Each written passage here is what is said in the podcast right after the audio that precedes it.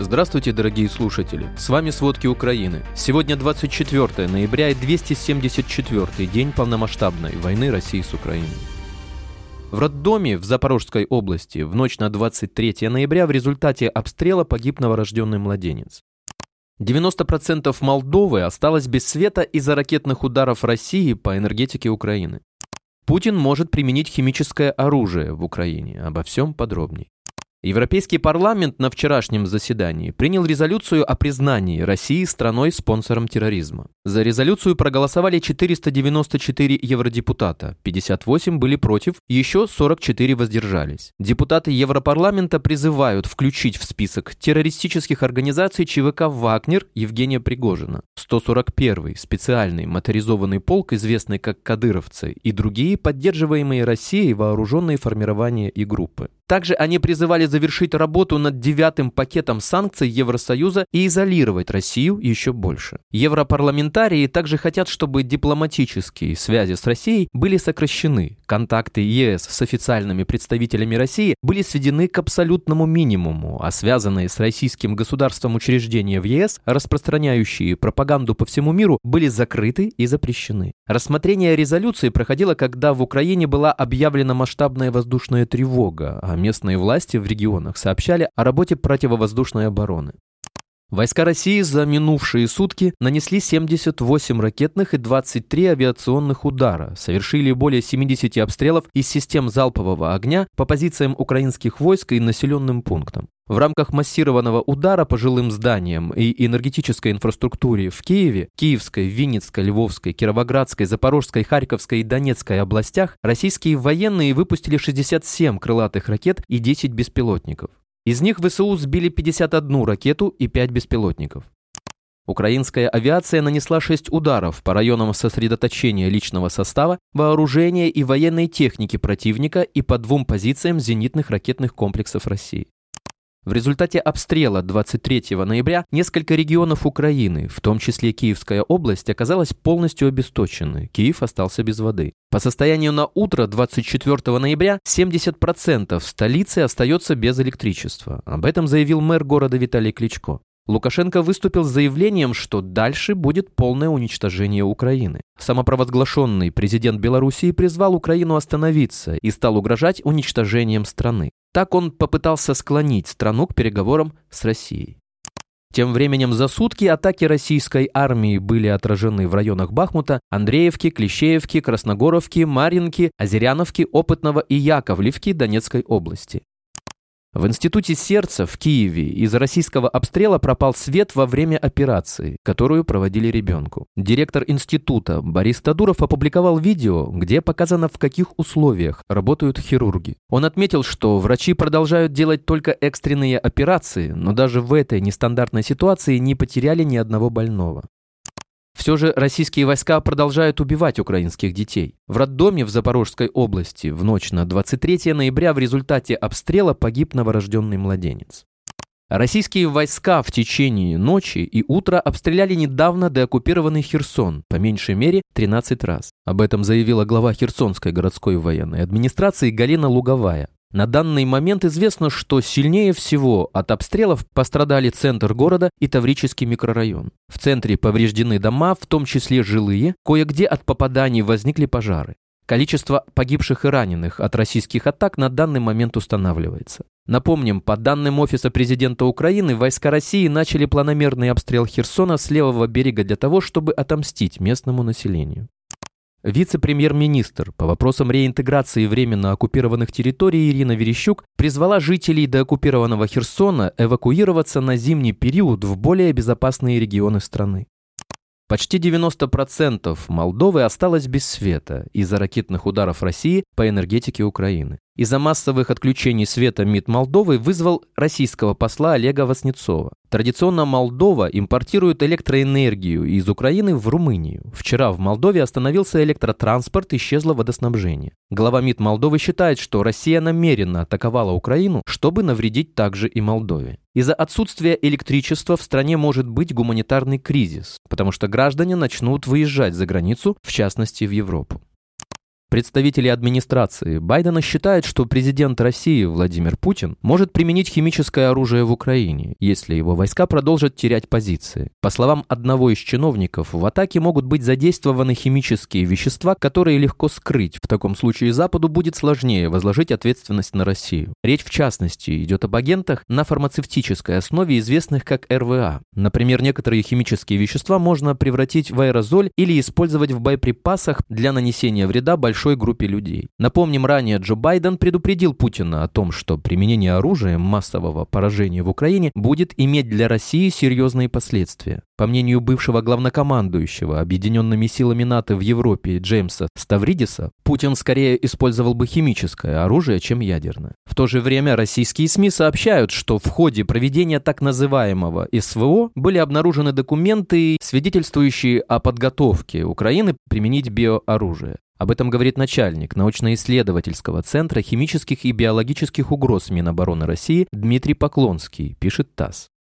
Представители Украины и Российской Федерации встретились 17 ноября в столице Объединенных Арабских Эмиратах Абу-Даби для того, чтобы обсудить возобновление поставок российских удобрений в обмен на возвращение военнопленных. Об этом пишет агентство Reuters со ссылкой на осведомленные источники.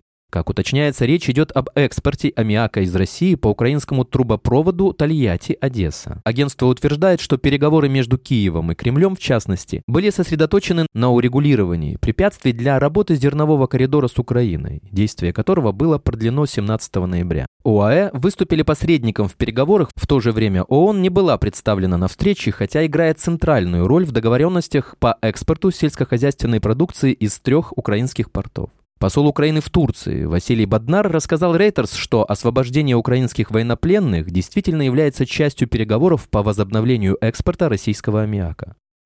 Украина и Россия провели очередной обмен пленными. Глава Офиса президента Украины Андрей Ермак сообщил, что в Украину вернулись 36 человек, это один гражданский и 35 военных. По его словам, среди освобожденных защитники Мариуполя, которые были на Азовстале, а также нацгвардейцы, взятые в плен на Запорожской АЭС.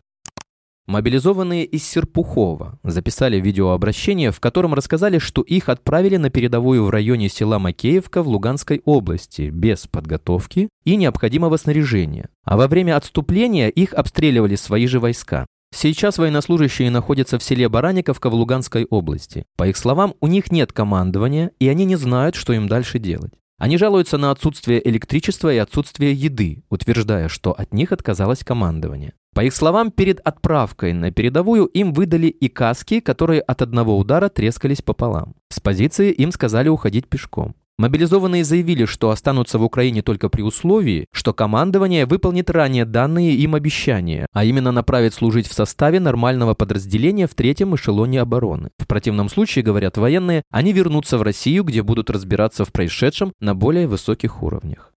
80 матерей и жен мобилизованных из Кубани отправляются в Москву и будут добиваться встречи с Путиным. Они намерены провести акцию на Красной площади. Протестующие входят в Краснодарское отделение Совета матерей и жен и намечают акцию на воскресенье, приурочив ее ко Всемирному дню матери, сообщили «Можем объяснить» две женщины. Все хотят получать правдивую информацию о нахождении их родных и добиться возвращения тех, кто по закону не подлежит мобилизации, но попал под нее. Лидер Совета матерей и жен Ольга Цуканова уже заявила, что ее соратниц к Путину не зовут, а за активистками началась слежка. По данным Верстки, Кремль хочет купировать протест родственников военнослужащих и создать подконтрольное движение матерей. С кем встретится президент в День матери, пока неизвестно. Верстка поговорила с родственниками мобилизованных, которые отказались воевать на передовой и уже несколько недель содержатся в подвалах в Луганской области. Всего в подвалах Зайцева может удерживаться до 250 военнослужащих, отказавшихся воевать на передовой. Мобилизованные рассказывают родственникам, что в подвалах их плохо кормят, мурыжат и каждый день принуждают вернуться на фронт. Жена одного из военнослужащих, которого удерживают в Зайцеве, утверждает, что 21 ноября 100 человек вывели из подвала, приставив им автоматы к голове. Российские солдаты не получают гарантированных Путиным выплат, потому что в госпиталях не документируют ранения. Десятки российских солдат получили контузии после обстрелов в Украине. Некоторые продолжили воевать, несмотря на дезориентацию и тошноту. Другие сразу обратились к врачам, но те отправили военных обратно на передовую. Хотя гражданские врачи связывают симптомы со взрывными ранениями, получить выплату в 3 миллиона рублей солдаты не могут. Контузию должны признать военные врачи, которые списывают все на утомление, близорукость и болевой синдром.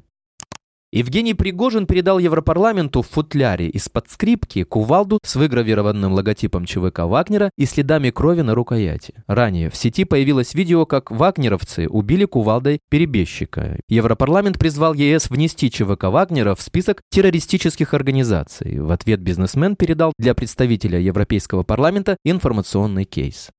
В Белгородской области на учениях пуля попала в семилетнего ребенка. Случилось это потому, что в военный полигон в Федосеевке по какой-то непонятной причине устроили рядом с детской площадкой и домами. Мальчик возвращался из школы, когда тренировочная пуля попала в него. Ребенок чудом цел, но травмирована правая кисть.